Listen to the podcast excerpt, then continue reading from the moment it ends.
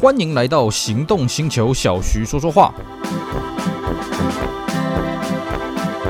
大家好，我是 Celsius，非常高兴呢，又在这边跟大家空中相会。今天呢，我们来聊一款我觉得很有意思的车子啊。这款车子在台湾真的是很少见，但是我有呃这个荣幸呢，曾经跟他相处过好一段时间。我们今天来讲讲福特 Taurus。那么我相信呢，老一辈的车友对这个车子一定都有印象。哎，是的，其实福特 Taurus 这个车子呢，早在第一代的时候，台湾就已经有水货进来了。当时是由雕族他办理进口了，而且甚至连这个顶级的 SHO 啊秀这个车型都有进来。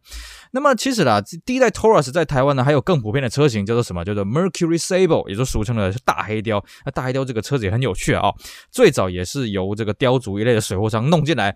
那么本来呢，一开始这个代理商呢是不太想，哎呀，你们搞这个车子是卖不动的了啊，没有什么搞头了。没想到当时呢，Sable 大黑雕这个车子，因为它的这个车头灯啊是一整排的，哎，车尾灯也是一整排的，然后这个数位仪表非常的炫，哎，这个价格也不贵，卖的非常的好。后来呢，代理商姗姗来迟，想，哎呀呀，这个我也要来。分一杯羹啊！于是代理商也搞了一个这个车子进来，然后呢，为了要跟这个黑雕这个。做区隔呢，所以呢，当时代理商的这个 Mercury Sable 啊，这个取了一个很有趣的中文名称，叫做“情趣大亨”。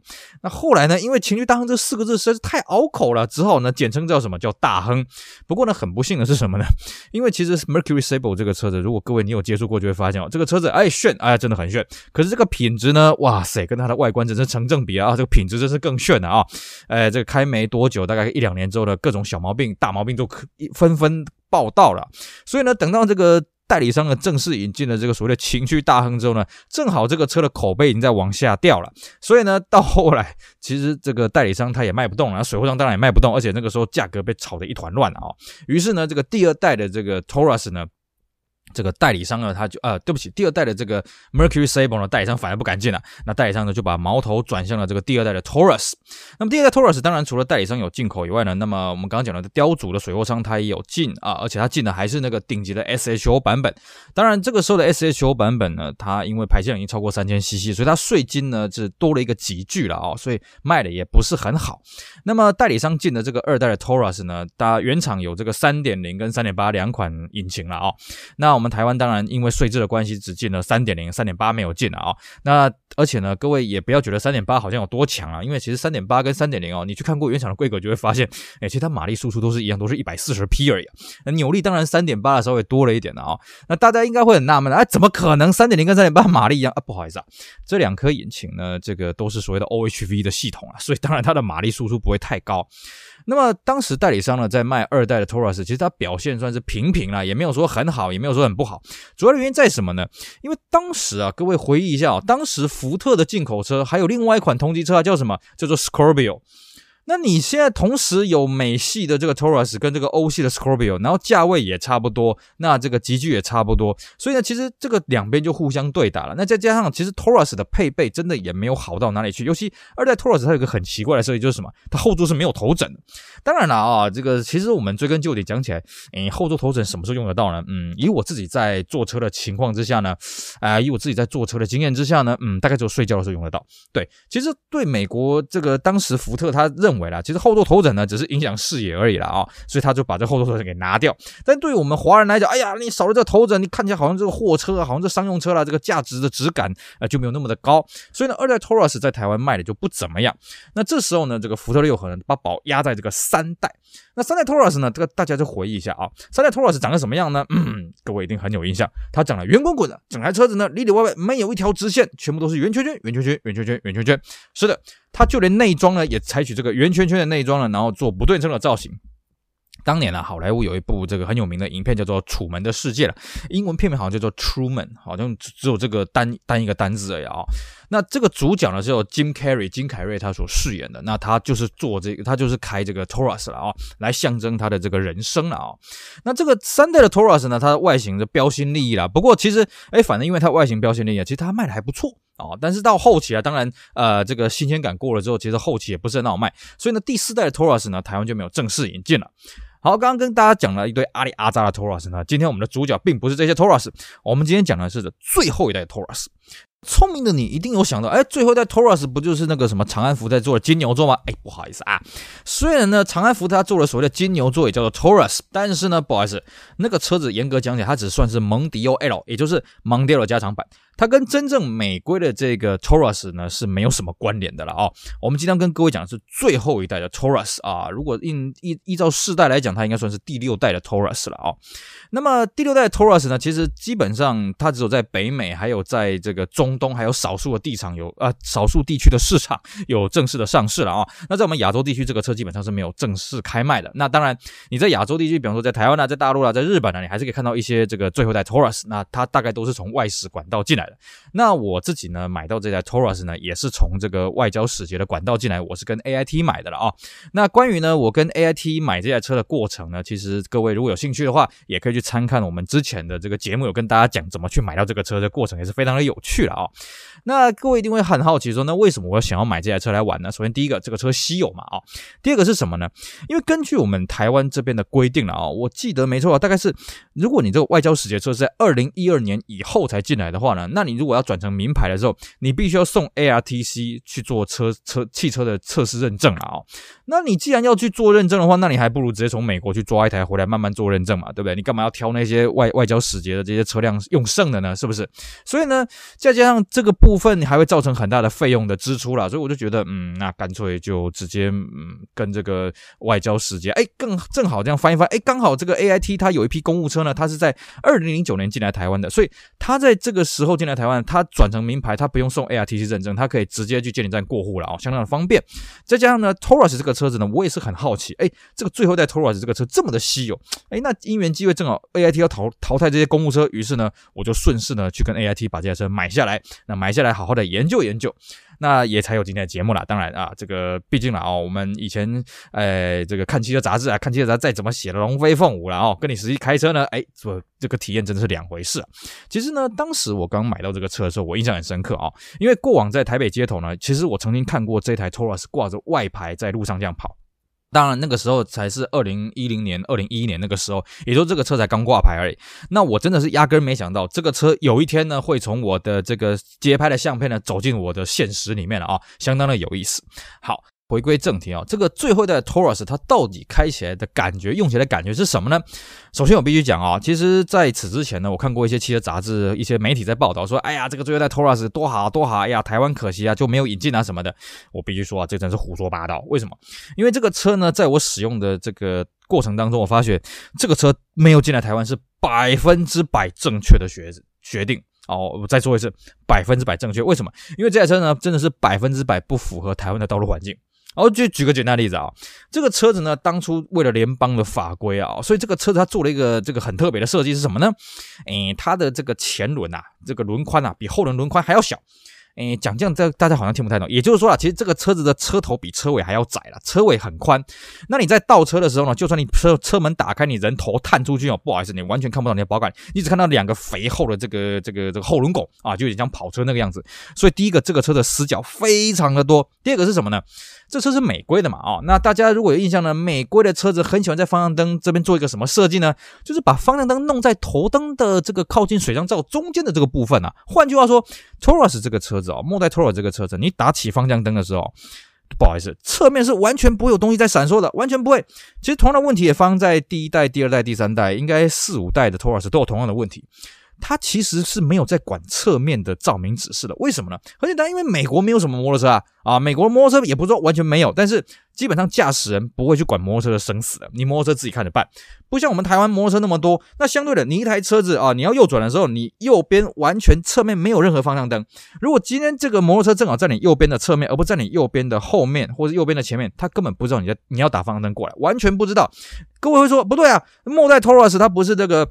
啊，前面大灯的两边哈，就是我们一般方向灯的位置，有那个黄黄的东西吗？那个不会亮吗？我告诉各位，那个会亮，那个是小灯。你打方向灯那个还真的不会亮，而且呢，我还真的有尝试过。好，那我把这个小灯呢跟这个方向灯做一个跨接啊，让这个侧面的这个小灯可以变成方向灯一样亮。答案是呢，工程太浩大，据说啊，我们这样研究一下哈，要拆保杆，而且好像不只要拆保杆，好像内规板也要拆下来。我觉得这个过程。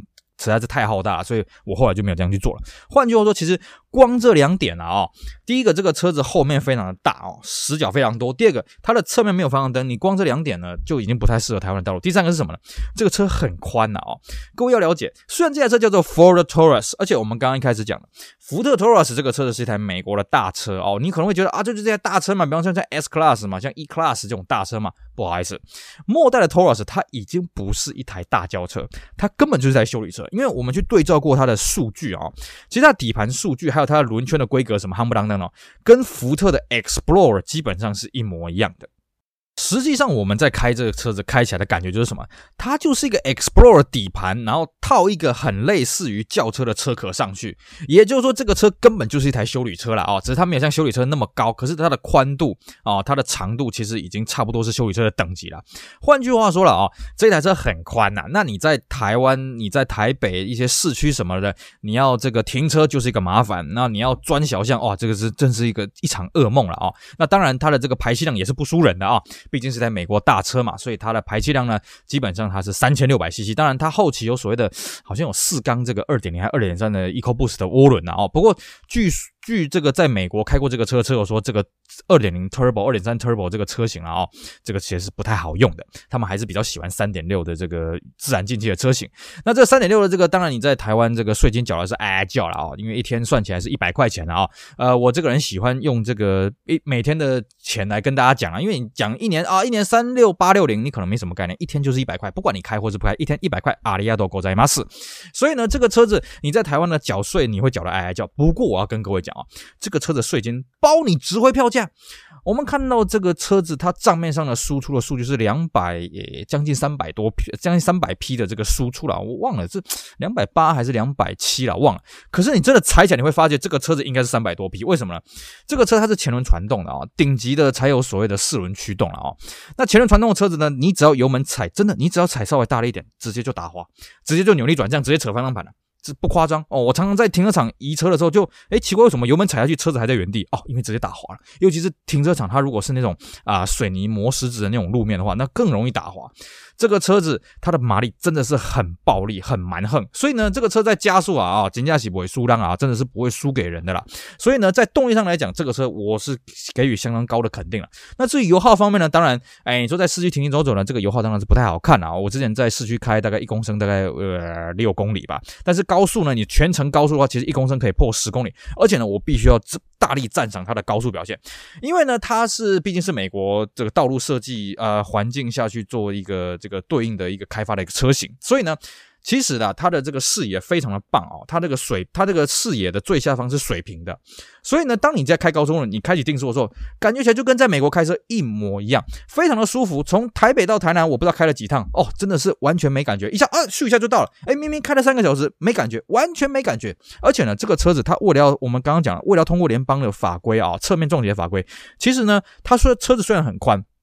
但是它内部的空间并没有到非常的宽，而且呢，你人基本上你人是被丢在车子的中轴线的附近。换句话说，你会发现你离门板是有段距离的，那你会感到非常的安心，因为除了这个门板很宽以外，你会发现，哎，这个距离缓冲距离相当够。而且呢，我有发现哦，在这个 B 柱啊，我们 B 柱往上的地方，就是天花板跟 B 柱的衔接处有两块凸起来。据原厂的说法，那个也是这个抗扭曲的一个强化的钢梁在那边了哦。所以这个车的安全系数真的是没话讲。你坐在里面，你会发觉你被很安全的、被很妥适的保护住了啊！当然，它这安全配备什么啊，ABS 啊，什么 EBD 啊，什么气囊，什么夯不啷当那个应有尽有了啊！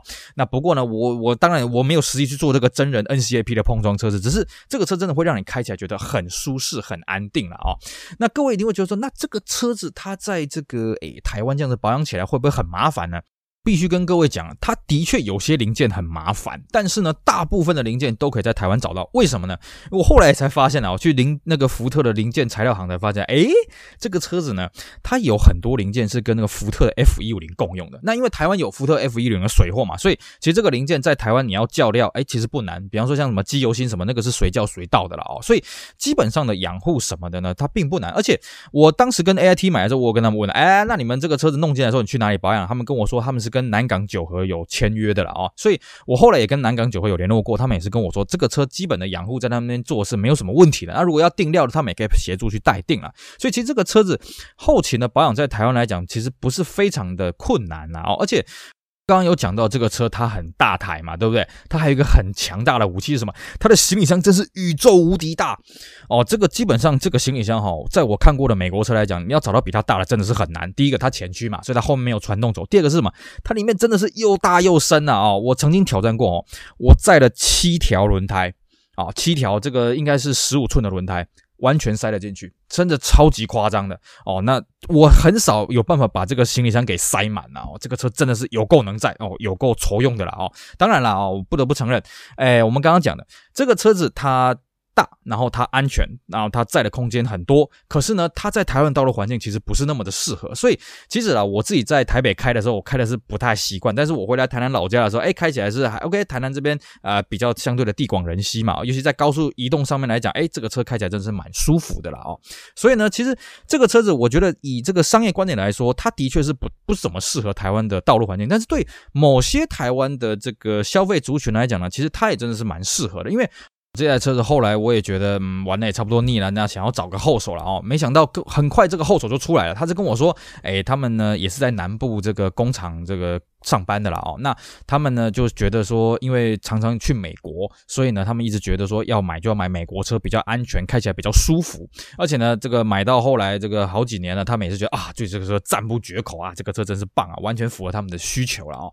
所以如果你今天你是一个呃南部地区的啊，你是一个就是对安全性、对这种美国车的舒适的感受你是非常重视呢，其实这个车还是我觉得还是挺适合的。不过当然我相信这种人在台湾不是没有，只是呢他不是。属于一个主流市场，所以，哎，这个福特六和或者九和，它当初没有办进来，我觉得是完全正确的了啊。